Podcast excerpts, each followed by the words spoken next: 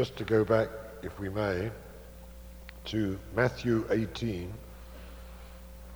I just want to just add one more thing. I felt I needed to share it with you. And after we have these wonderful verses on prayer, and I think you're familiar with the fact that it says if, if in verse 19, if two of you agree concerning anything, it will be done for them by my Father that's in heaven. So notice it emphasizes the father-son relationship. Amen? Fathers have to answer sons. They don't have to answer petitioners. When I lived in Bombay, we had many very needy beggars would come to the door. They were pitiful. We would give them food, we would give them clothing, but we didn't have to. But when my son needed food or clothing, it was a totally different ballgame. I had to provide for him.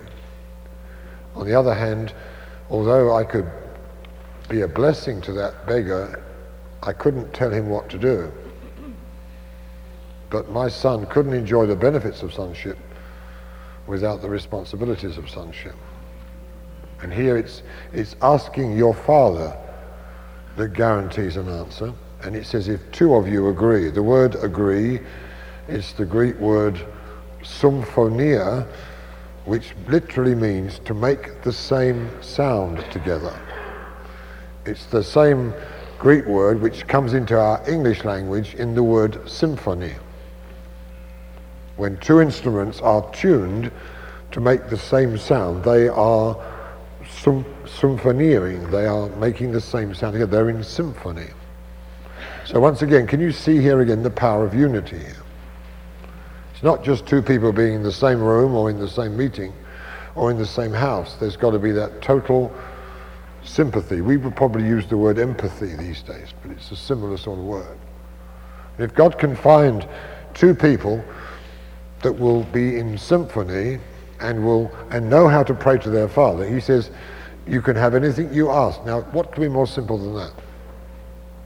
If we were to fulfill that scripture, just think, and I guess that's where Eileen and I, looking back over these decades of being together, because we've pioneered together, we've always done everything together, we've we've warred, we've prayed, we've fought together, and and but two has been enough. And however many you are in your situation, the biblical minimum quorum is two. It's nice to be more, but it's not necessary. Hello? Now, the other thing I want to point out is immediately Peter is introduced as asking, How many times do I have to forgive my brother? And Jesus says, Not seven times, but 70 times seven. That works out, if you work it out, at 490 times a day. Now just imagine me, some of you house proud housewives, you've just carefully cleaned and polished the kitchen tiles and it's looking spotless.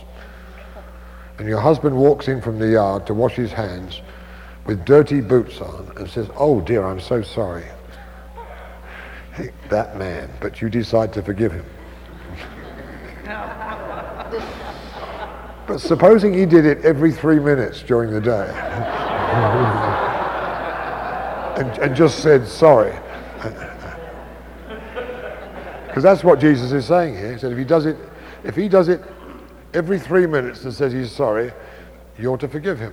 That's, that's, can you see what he's asking of us here? Then we go on into the story of the, of the ruler who's owed money. Now, let, you see, the point of that story, which is in Matthew 18 from whatever it is, verse 21, isn't it? Yes, through to the end of that chapter. The point of this story is in the monetary value of what's being asked to for, be forgiven. The first servant owes the master 10,000 talents. Well, we told you what a talent was. A talent is 66 pounds of gold. So we're talking here about something like 27 metric tons of gold is what he owed him. In present day value, that comes to a little more than 3 billion US dollars. Now, I want you to see that because that's how God values. It's interesting that Mohan and that um, Rusty should emphasize cost and value. Because my first word to you is, is that we've got to come to value our salvation for what it really is worth. So God tries to give us some sense of how we should value our salvation by putting this kind of monetary value on it. He said, he said what it cost me to pay for your sins is like 3 billion US dollars in value. Because many, many Christians have a $100 sense of forgiveness. And as a result, they live carelessly because they have no comprehension of how much God's forgiven them and what God's brought them from and what he's brought them into. See, little babies, if they happen to be born of very, very, very rich parents, they have no appreciation of their inheritance until they grow to maturity. Amen? And many of us need to grow to maturity. And one of the things we need to grow to maturity is, is the value of what God has done for us in Christ. It's $3 billion worth of forgiveness. Amen? And when you comprehend that, then your attitude to offenses against you takes on a different color altogether. It pales into insignificance when you understand what God's forgiven you. And once again, this servant goes out, having been forgiven $3 billion of debt, and he finds a, a servant who owes him a hundred denarii. Now, a denarii was a Roman coin which was used to pay a skilled workman for one day's wages. So, in present day US terms, a skilled workman can easily earn $150 a day. Amen? So I want you to think of this. You see, it's 100, day, 100 days labor. So we're talking about something like, say, 15,000 US dollars. It's not a small amount. And this is the point of this story, which many, many Christians miss. Because let's imagine I'm going to Lubbock for the weekend and I get there and I'm with dear brother, precious Jackie White there. And I say, Jackie, I forgot to bring any cash with me. Could you just lend me $20 to buy some food on the way home. He said, sure. And I said, I'll send it back to you. But I forget to do it. What's he going to do? He's going to forgive me. That's not a problem. Because it's $20. Hello? Yeah. But supposing I say to Jackie, Jackie, look, I'm, I'm in a bit of a difficult situation because I'm just closing on a house and I have a temporary cash flow problem and I need $15,000 and I'll be able to pay it back within a month when I get released from some CDs that I have. He says, sure, Alan, I can do that. That's no problem. Imagine I don't pay that back. Hello, can you hear? Now that's the point of this story because it's easy to forget $20, but it's not easy to forget $15,000. He said, that guy's a man of God, and three months have gone by. He's never sent me the money. And it's eating away inside him because $15,000 is a lot of money to lose. Now, here's the point of the story. Because it's very easy to forgive people their $10 and $20 offenses. But what Jesus is saying, look, you've been forgiven $3 billion worth of sin. You better learn to forgive the $15,000 debts. Like some ladies who've been abused by their fathers. The one person that should have given them security is the one that violated them. That's a terrible offense. It's a $15,000 or even worse offense, but you've got to forgive those as well. You were in this church situation and there was a painful split and there was, you were treated horribly and you're still carrying the offense here because it was, it was a very painful situation. And, and you can't get rid of it because you won't forgive at that level of offense. Can you hear what I'm saying? And when we learn, because of what we've already been forgiven, that 15,000, 50,000, 100,000, $1 million offenses are still minuscule compared with what we've been forgiven, and we start to forgive at that level, then a mighty release comes. And there are many people, probably in this meeting, certainly in the churches that you lead, where they're still carrying these big offenses. Parents who treated them badly, no doubt about it, but they haven't been able to forgive them. And as I said in the earlier session, if you don't freely forgive, and if you hold that offense against them, there's something happens in the legality of the righteousness of God which doesn't release him to bring them salvation and forgiveness until you agree with God about it. So you hold them prisoner to their offense, and you hold yourself a prisoner in the unforgiveness in your own heart. And we both end up as prisoners. And if only we can get hold of this, and if this could become the life flow of our churches, I tell you something incredible would happen in the spirit realm. Okay? Does that make sense to you? Amen. Let's move on. Now, I want to just cover a few more things, and I want to get on to my major theme for this morning. On page 24, you'll notice the tabernacle a continual place of 24-hour prayer and worship. It, was the, it went on continually.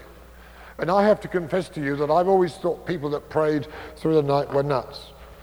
I couldn't see why on earth can't you just have a good night's sleep and pray in the daytime like any civilized human being.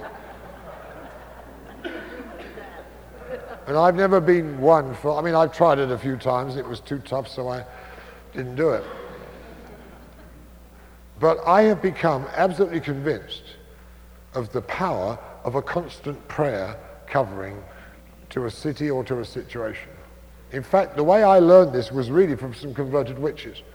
Because we noticed, like, one of the places here in San Antonio that is a stronghold of demonic witchcraft and activity, we would go there, we would cleanse the thing, and those uh, um, witches and uh, uh, What's the word I want?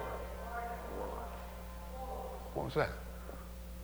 Yeah, the, the, the New Ages, all those sort of people, the, the Satanists, that's what I wanted. They would go back in the dead of night and undo what we had done in the light of day. I thought, why do these wretched people always do it at night? Because I've got to get up And then we had to go there at night to confront them at night so they couldn't do it anymore. And I really resented losing my sleep over this.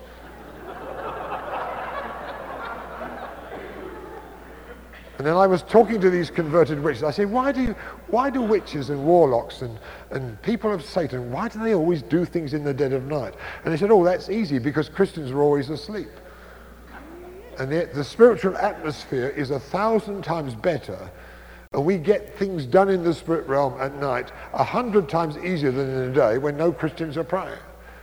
I thought, that's it. Now, in the natural, you can't just put a guard on a city during the day and hope the enemy stays asleep all night because that's the time he's going to attack. And so I've become convinced, and I'm just talking about the last few months, that's all, that 24-hour prayer is not just, uh, you know, an in thing. It's actually vital in our spiritual strategy. And it, already in this city of San Antonio, when we started this 24-hour prayer watch, you can feel the change already. There isn't an hour when this city is unguarded. There's not an hour when enemy can come because everybody's asleep. And this is, a, this is a feature of David's tabernacle, which David obviously clearly understood in those days, and it will be a feature of the tabernacle that we will raise up in this place. And, we're still having to work out the practicalities of how this can be done. But I'm convinced there's a tremendous power released when this happens. And that means worship and prayer and praise will go on 24 hours for the day and night. Now we've got every hour covered many times over in the city of San Antonio. We just ask people to sign up for three months and then to renew their covenant every three months. And we've found that there's been a tremendous response. Now, people pray at home, they don't come to any particular building, but I'm still feeling there's an even greater power in assembling in a particular place. We've not done this practically yet. They are doing this in Kansas City, for example. They are doing it in other places around the world. They certainly do it in, uh, in Seoul, South Korea. That's been the power of Prayer Mountain, is that it just goes on all the time. I cannot think of a church in Seoul that I've ever visited, and I visited quite a few, that does not have at least one all-night prayer meeting every week. And that's why that city is changing. That's why now 40% of the city is converted. That's why in a city of what was 8 million Buddhists, there are now almost 3.3 million Christian believers. And this has happened in my lifetime. I've seen this happen in my lifetime. So we're going to see the same things here. Amen? So you better say, well, Lord, if you give me grace, I will do it. Let's move on. I want to talk about the tabernacle as a place of ruling and warfare. Now, you may not see David's tabernacle mentioned many times in Scripture, but what you do see is Mount Zion. Amen? Or just Zion.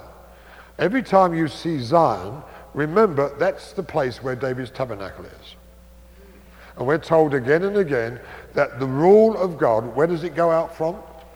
From Zion. The strong scepter of God's rule goes out from Zion. Psalm 110. God stretches forth his rule from Zion and says, rule in the midst of your enemies. I, could, I mean, there were so many scriptures, I ended up by not putting any of them down. Did you just go through your, your Old Testament and even, of course, in the New Testament and see how many times Zion is referred to? In, uh, in Isaiah 16, verse 5, which I did read the other day, we're told there, let me just go back to that for a moment and let's just pick up something. Isaiah chapter 16. I guess when I say Isaiah, I'll be really American. I want you to come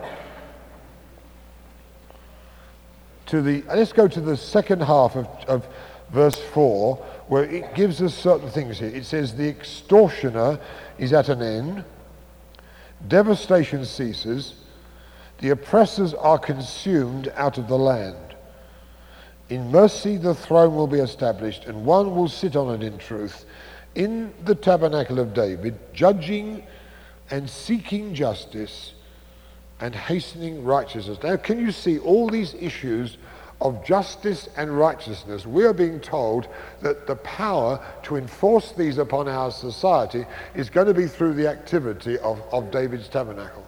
That's where the throne is. That's where the power goes forth, which will change our judiciary, for example.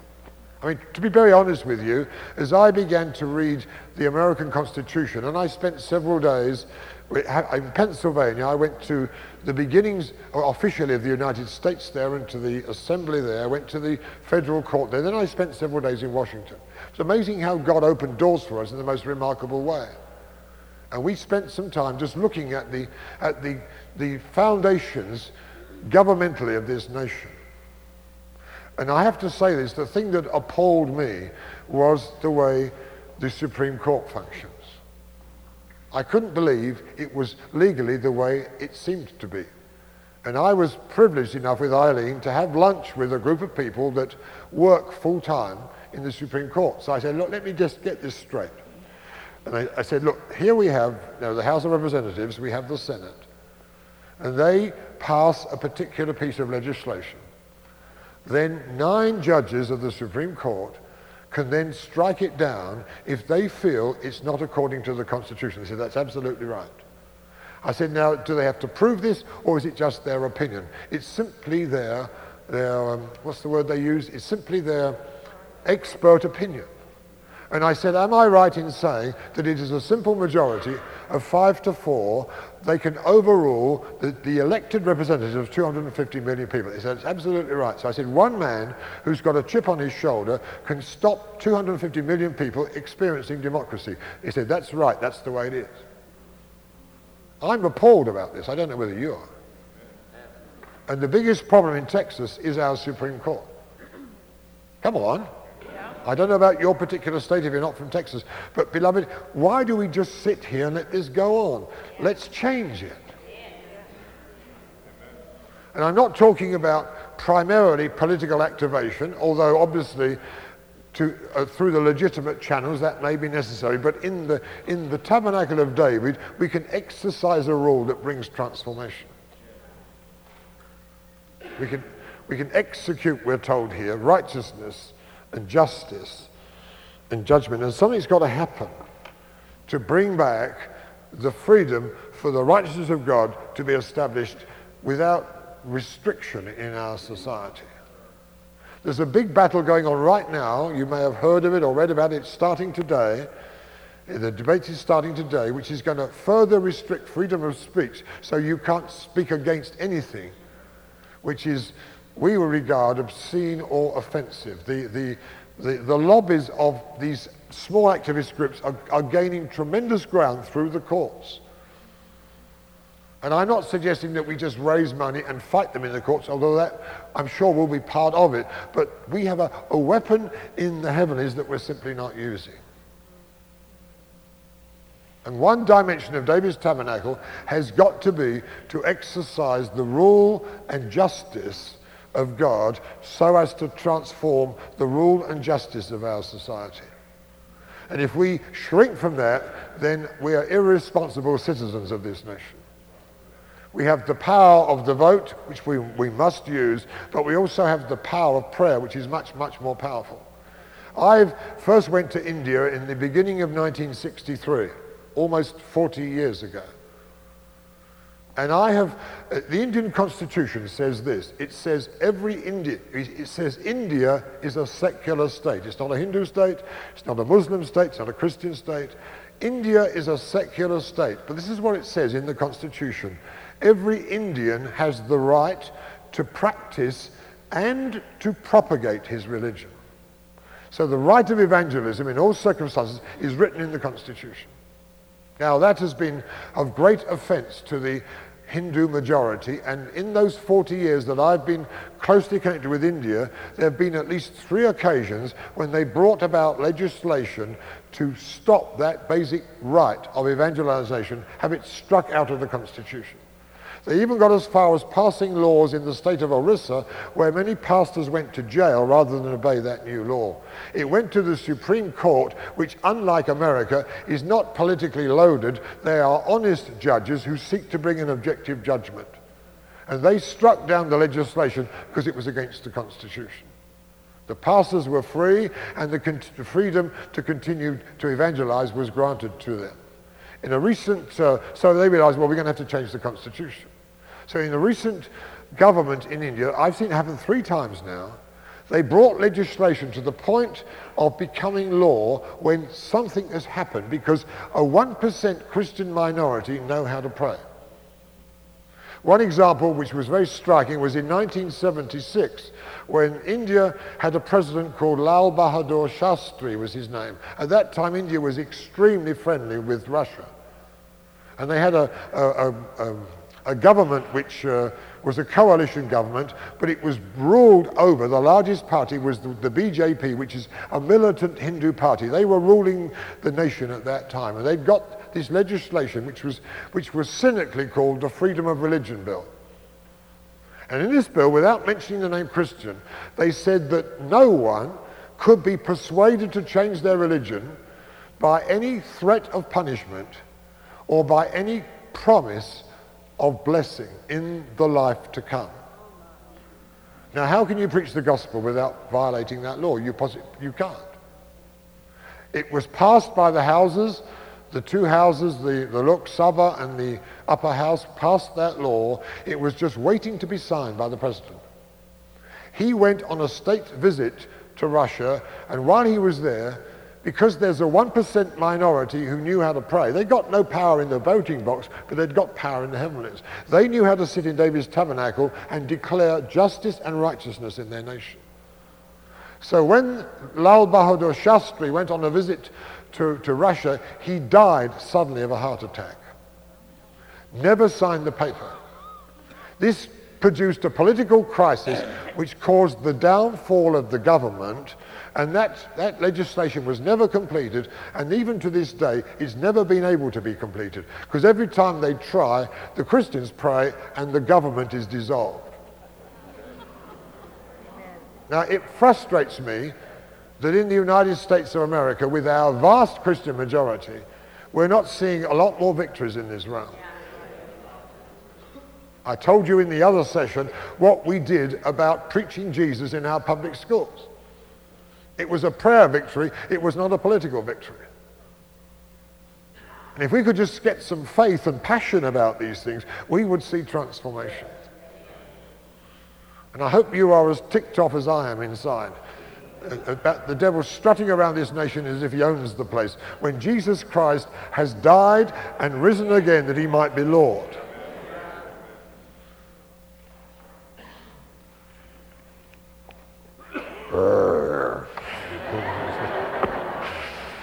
Can, I can feel the lion inside me. Amen.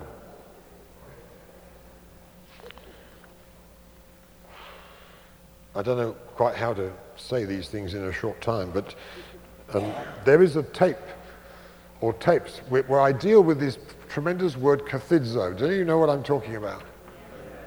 And if you've never heard me teach on that, I recommend that you get that tape because it, it, I, I just began to study why Jesus told his disciples to tarry in Jerusalem until they were clothed with power from on high. And I made a, a discovery which changed me and has changed a lot of other people. And, and what we are called to is we're called to a place where we learn, because that's what this word tarry, the Greek word is the word kathidzo, that's what it really means. It's a horrible English translation.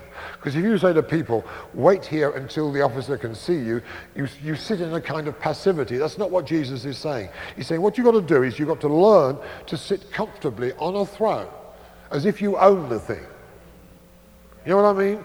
This is my, like, like in my house, and many homes that you are familiar with, there's dad's chair. It's dad's chair. You know, that's his chair. Nobody would dare sit on it when dad's in the house. And, and he sits there and, and, you know, and he's sort of, you know, this is my chair. Oh, I'm glad to be home in my chair. And, and we sit there comfortably with a right to sit there. Now that's the idea behind this word. We sit comfortably upon the very throne of God for the purposes of exercising right and power and government. Now, Jesus said, don't go anywhere until this has become your lifestyle. And when that revelation comes to us that, that this is, you see, this is this $3 billion salvation I keep talking to you about. God's taken us from nothingness to throne life, and yet we're still humanly nothing. But in Him, that's who we are, and that's where we are. And if we can grasp this, there's no point in having prayer meetings and shouting meetings if we do not pray out of the authority which we know. Amen? Amen. I mean, even in our secular court authority, when a police officer comes with his full uniform and raises up his hand, everybody stops. Why? Not because of the noise he makes, but because of the authority of his uniform. Amen? If he were to come in ordinary clothes, and no one knew he was a policeman and raised his hand, he'd get run over by the first truck. That's right. Amen? So when we start to have prayer meetings which are filled with the knowledge of our authority, then we'll see things change tremendously. We spend too much time, uh, so, so many songs make me sick because they're pleading for things we've got. I think, oh, for goodness sake, read your Bible and stop singing that rubbish.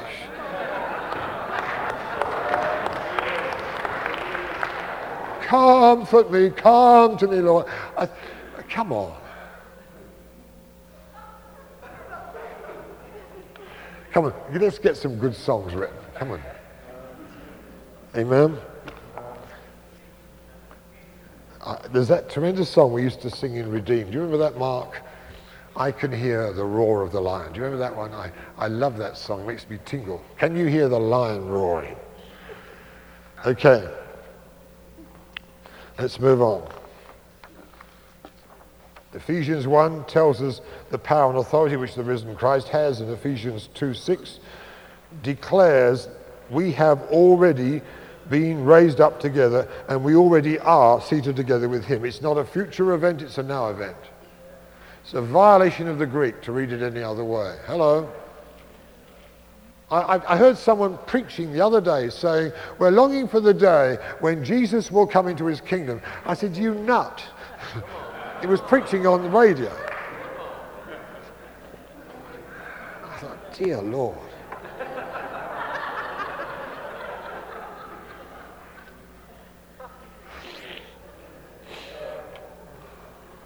But with that sort of theology, you know, that, no wonder so little happens in their spirit realm. Now, we come to Melchizedek. I'm leaving that deliberately. We're going to do a whole school of the word on that. If you come to Psalm 2, I say here this is a terrifying passage. Don't you agree with me? Do you know what I'm talking about? Let's turn to Psalm 2 for a moment. Psalm 2.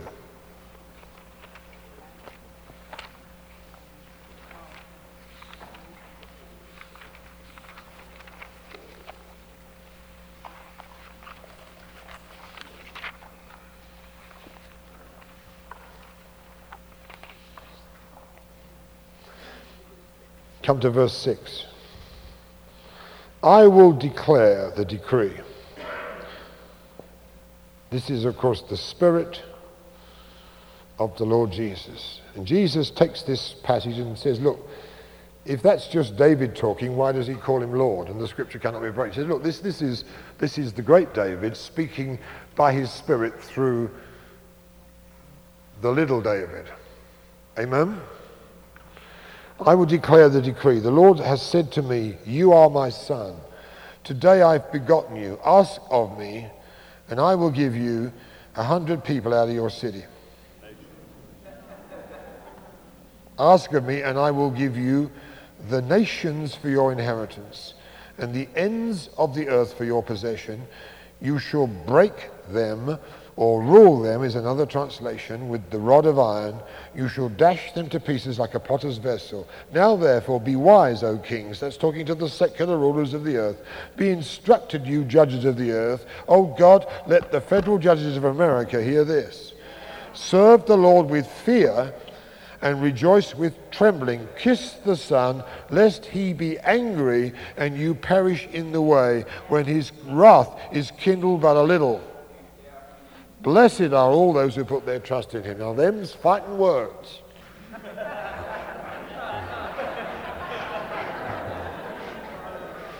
Amen? May God put that spirit. You see, that's the spirit of David's tabernacle.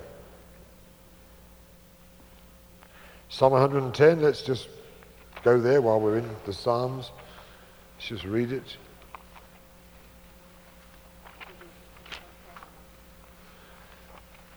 This is all written because it was inspired in the tabernacle of David. The Lord said to my Lord, Sit there and wait because there's nothing we can do about the present situation.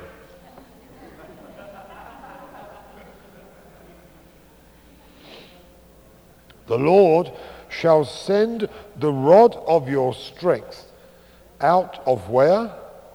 Out of Zion. Rule in the midst of your enemies. Now, it's too late to do that in heaven after Jesus has come, and it's the end of this present conflict. This has got to be speaking about the present now. Amen? Yes. Rule in the midst of your enemies. Your people shall be volunteers in the day of your power. In the beauties of holiness from the womb of the morning, you have the dew of your youth. The Lord has sworn, and he will not relent. He will not change his mind. You are a priest forever, according to the order of Melchizedek. Now, this is the order of Melchizedek. It's a fighting, warring, shooting, demon crushing, devil destroying priesthood that won't let anything get in the way of bringing forth the glorious kingdom of our God. When I get to the next Melchizedek, you'll see that we are called to be an intrinsic part of it. He shall judge among the nations. He shall fill the place with dead bodies. He shall, he shall break kings into pieces, is a good translation. And he shall drink of the brook by the wayside. Therefore, he shall lift up his head. It's, again, can you feel, can you feel the, the warriorness of these things? This is David's tabernacle. Dealing with demonic strongholds, putting them down, Although it's not the subject of this conference, it's got to be the passion of our hearts. There are times to pray and times to speak what God gives us to say from the throne. And there are times to go and do specific acts of occupation that the Lord may indicate for us to go and do.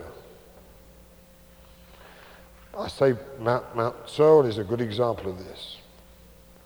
There are other examples around the world where the principalities have been thrown down and the cities suddenly become so open to the gospel. I went to Dr. David Yonggi Cho's church, uh, I think the first time was 1981. I think he had a small church there and it was just around 200,000. We went, we went, I only went back less than six months later. It had, they'd added 54,000 in less than six months. But I saw why. I, I heard him preach, and you know I don't want to be disrespectful, but there's nothing fantastic about his preaching. And there's a very limited time. Everything sort of seems to be against it. They, they got to get through seven services on one Sunday because of the people that come. So everything's strictly ordered. There's a little bit of worship. He preaches a little short message. But what's so different is when he gives the invitation. On the Sunday that I was there, a little over 10,000 people gave their lives to Jesus. That happens every Sunday.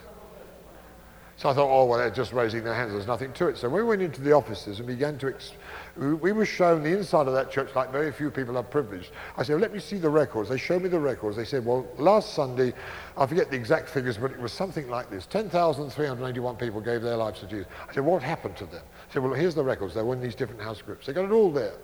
And it was something like 8,000 something people were added to the house groups in the church there. So I said, oh, what happened to the other 2,000? Oh, well, they went into other churches. We got a record of everybody.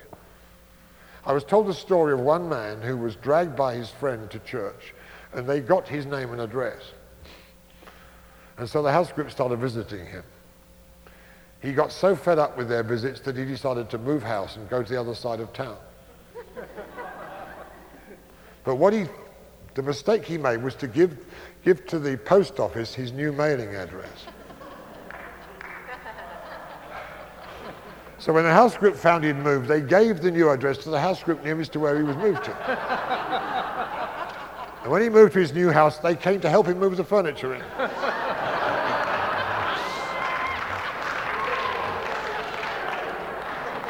so this guy said, well, I can't win, I better give myself to Jesus. And they said, that's how, they, he said, that's how I got saved. Now he's transformed and a very, very ardent member of the church. But, but what uh, amazed me was, was the passion for souls that's, that's woven into the fabric of that church. They just are not going to let people go.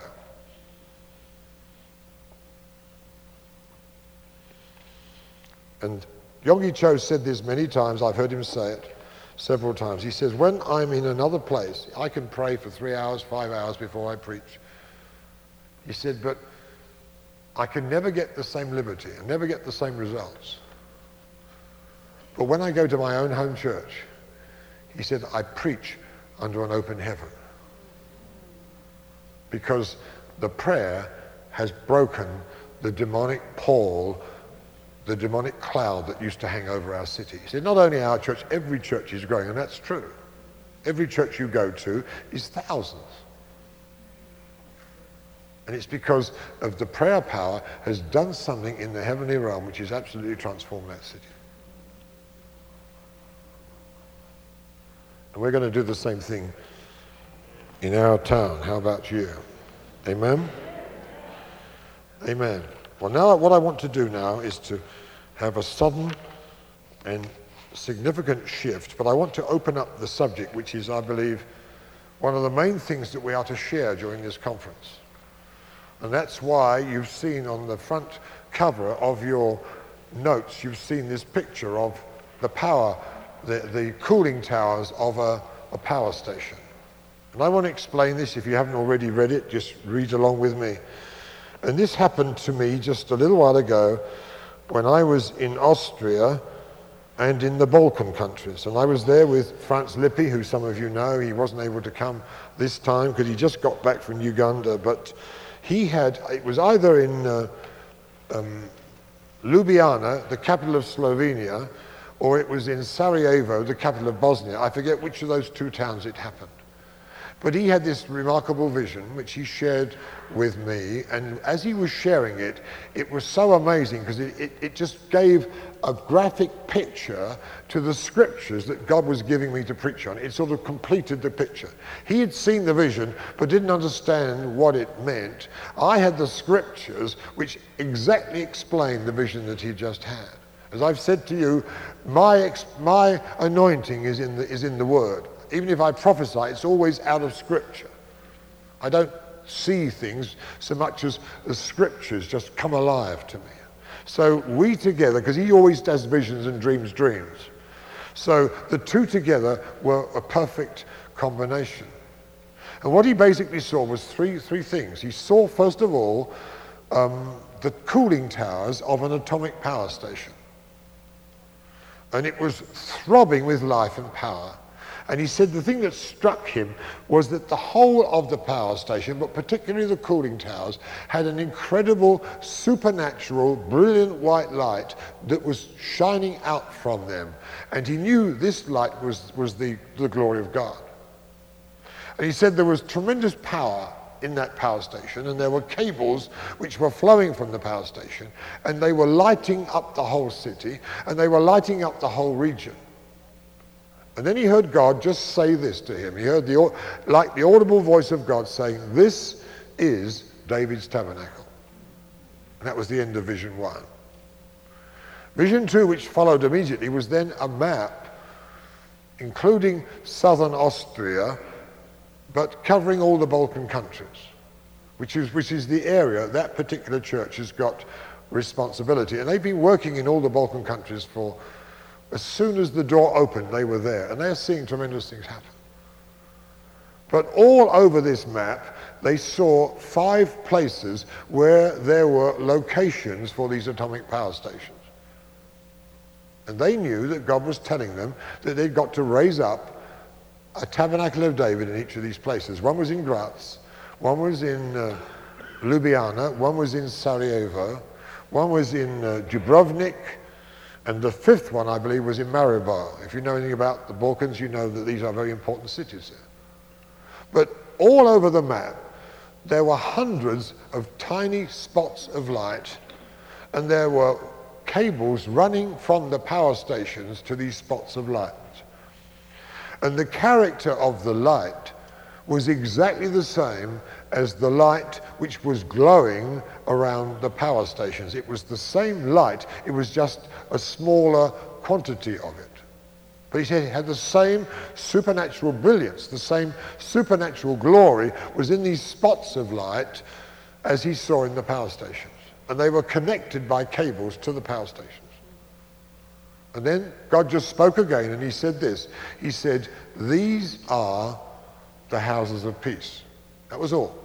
Didn't make any sense to him, but I knew exactly immediately what it, what it was. I knew exactly what it was because of what God had been showing me in the scripture. Then he had a third, uh, that closed, a third vision came, and it was the same basic map with the same powerhouses and with the many, many spots of light, except it had changed in this respect. And that was that many of the, or a good number of the tiny spots of white light had changed into significantly larger yellow flames. The size had changed and the color had changed. It was now a yellow incandescent, more like a candle flame, whereas all round where that change had not taken place, we still had the brilliant spots of white light. And God said concerning this third vision, He said, These are bush churches. That was it.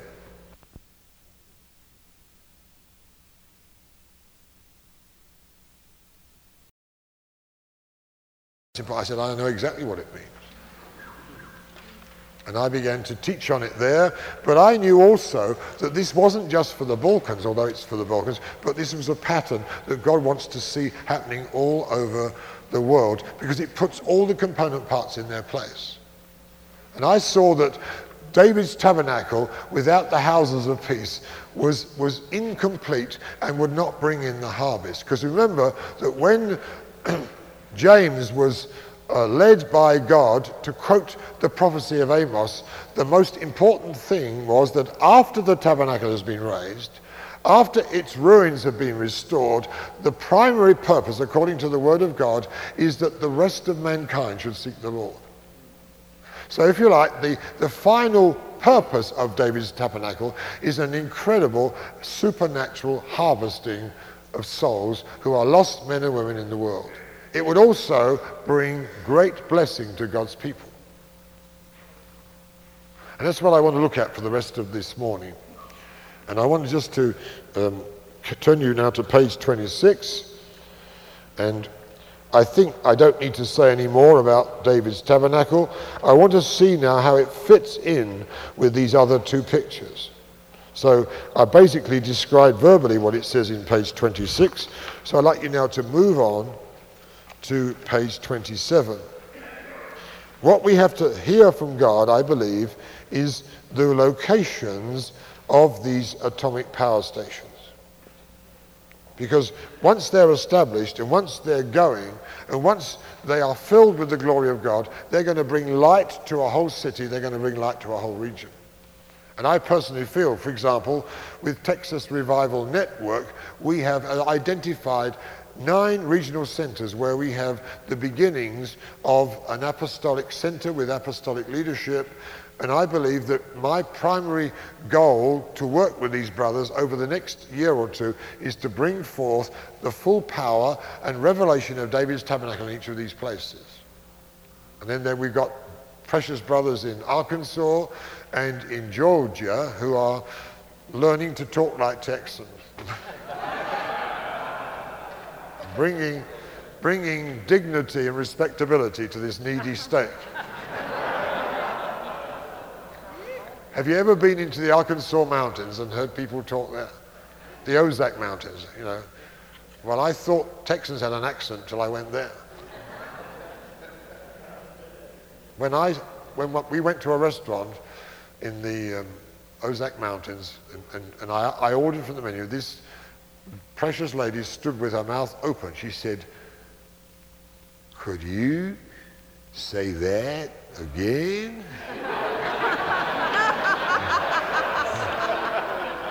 I ain't never heard anybody talk like that. and, and I wanted to sort of.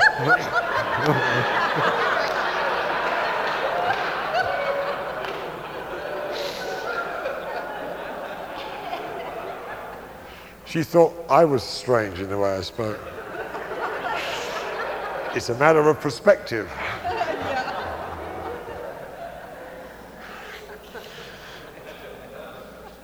All right, let's move on. And I want to um, look at this subject, which I'm going to complete by the end of today. I want to look at this.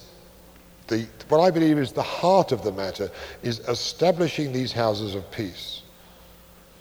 And I've just given you a quick summary Luke 14 4 and Matthew 11 11 through 13. When Jesus was anointed by the Spirit, he became the beginning of the kingdom of God. I've already mentioned to you that he refers to his ministry in the neuter as something.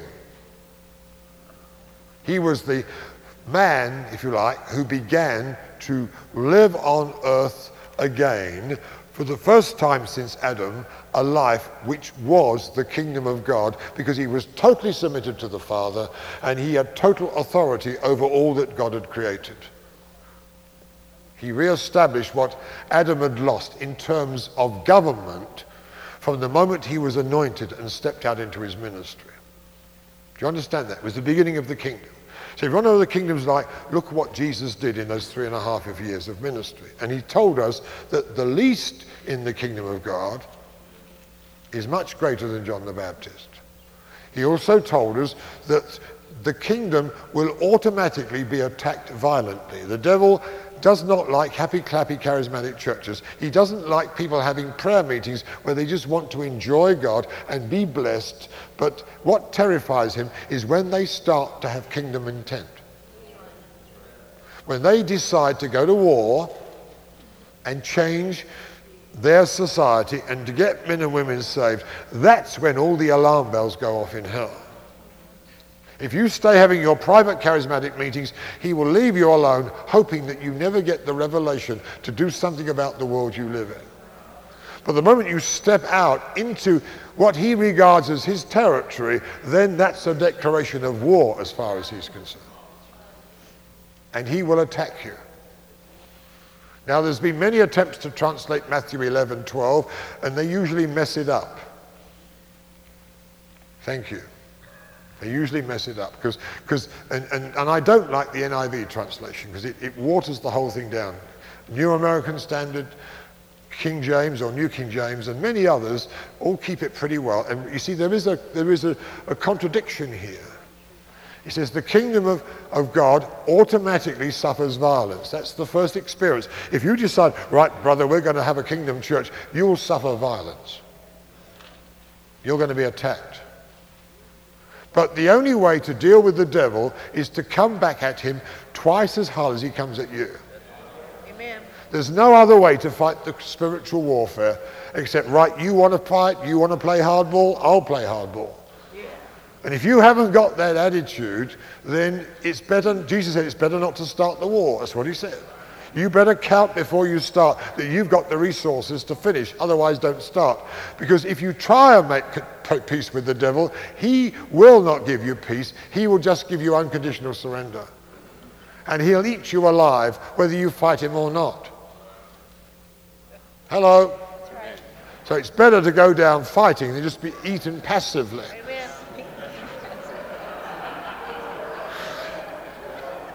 But if you get up and fight, it's surprising what the Lord will do through you.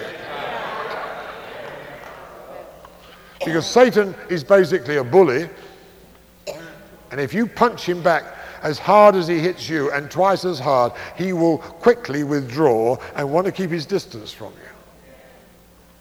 So that's why Jesus said, although the kingdom of heaven suffers violence, nevertheless Violent men take it or advance it by force. There's no other way to advance the kingdom except by force. Yep. It's got to be, we're on a war footing, folks. The Apostle Paul summarizes his ministry by saying, We had some fantastic meetings. we had some sweet, lovely times with Jesus. Is that what he says? No, he says, No, he said, We fought a good fight. We fought a good fight. Timothy, son, you're taking over the apostleship. Here's the baton. Fight the good fight, son, because there's no other way to be an apostle unless you're a warrior.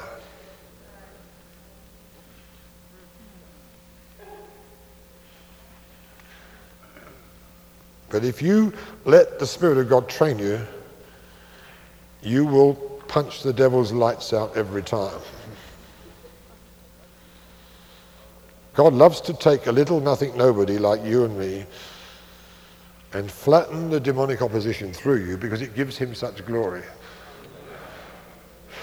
And everybody knows it's ridiculous except for the grace of God.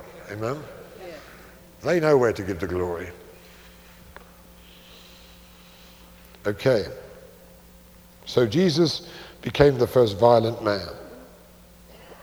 And his personal life, as I pondered this more and more, his personal life, his prayer life, it was like he, he not only be, was the one man beginning of the kingdom, but he, in the beginning, was the one man tabernacle of David. His life was a tabernacle of David. In fact, we're told he tabernacled amongst us. And in that private prayer tent of his own uh, humanity, he waged a war and lived a life and prayed a life with all the glorious dimensions of David's tabernacle in a way that were absolutely glorious.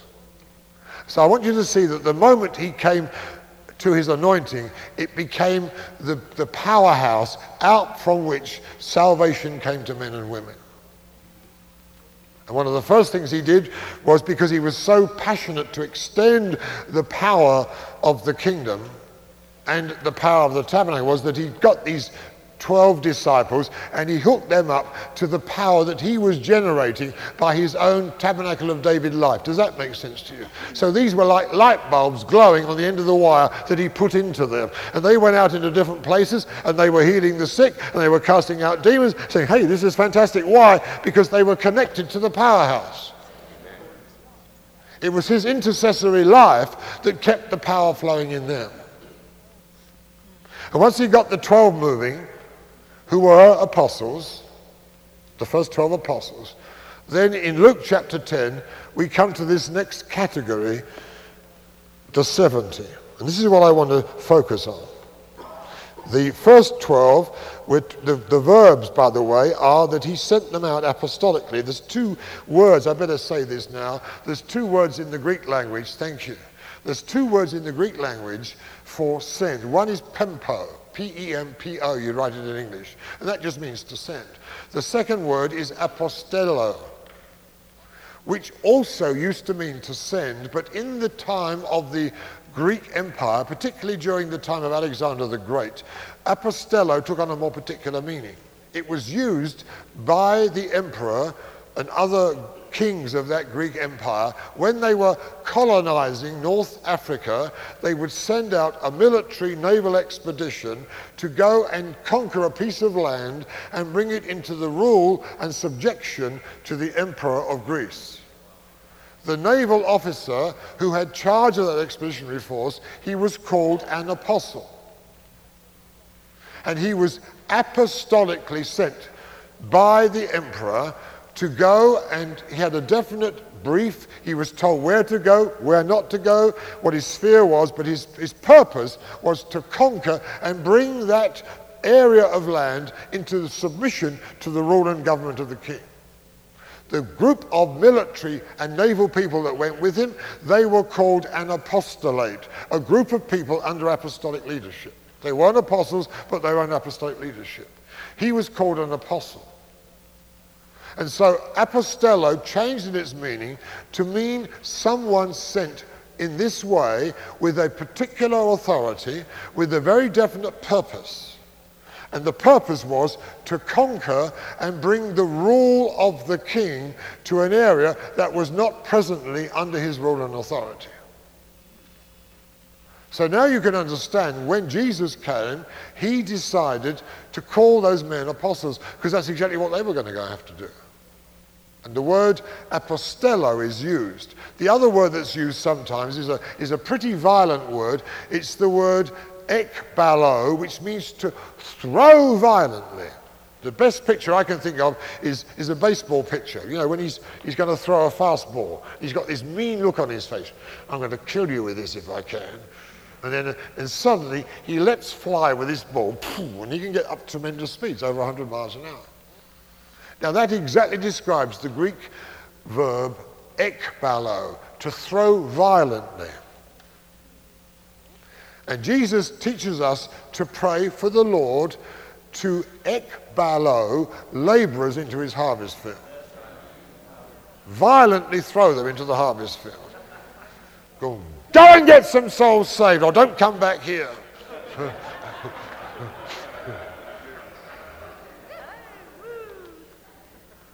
The basic punishment in Prayer Mountain for not getting people saved was you went and fasted and prayed for three days. If that didn't work, it was 10 days. If you hadn't got your house group doubled in a year, they fired you. Yonggi Cho would send people to Japan with a one-way ticket. so I'll pay your airfare, then you're on your own. You better get some people saved, otherwise you're going to die. Then get them to tithe, then you can live. That's what he did. I'm telling you the truth. One way ticket, just enough money for the first 10 days and then you're on your own. You better get yourself enough people saved in 10 days to live, otherwise you're going to die. That was a tremendous motivation.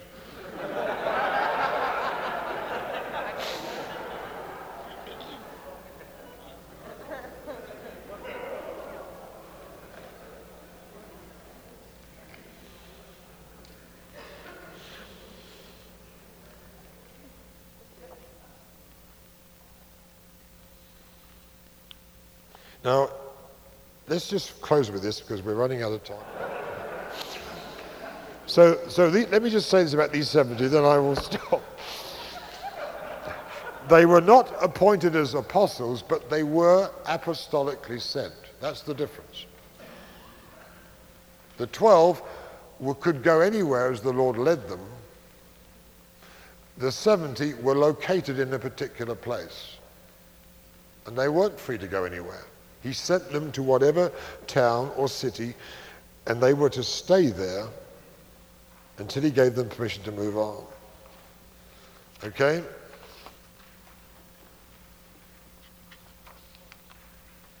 So they were not apostles, but it only worked because they were under apostolic authority.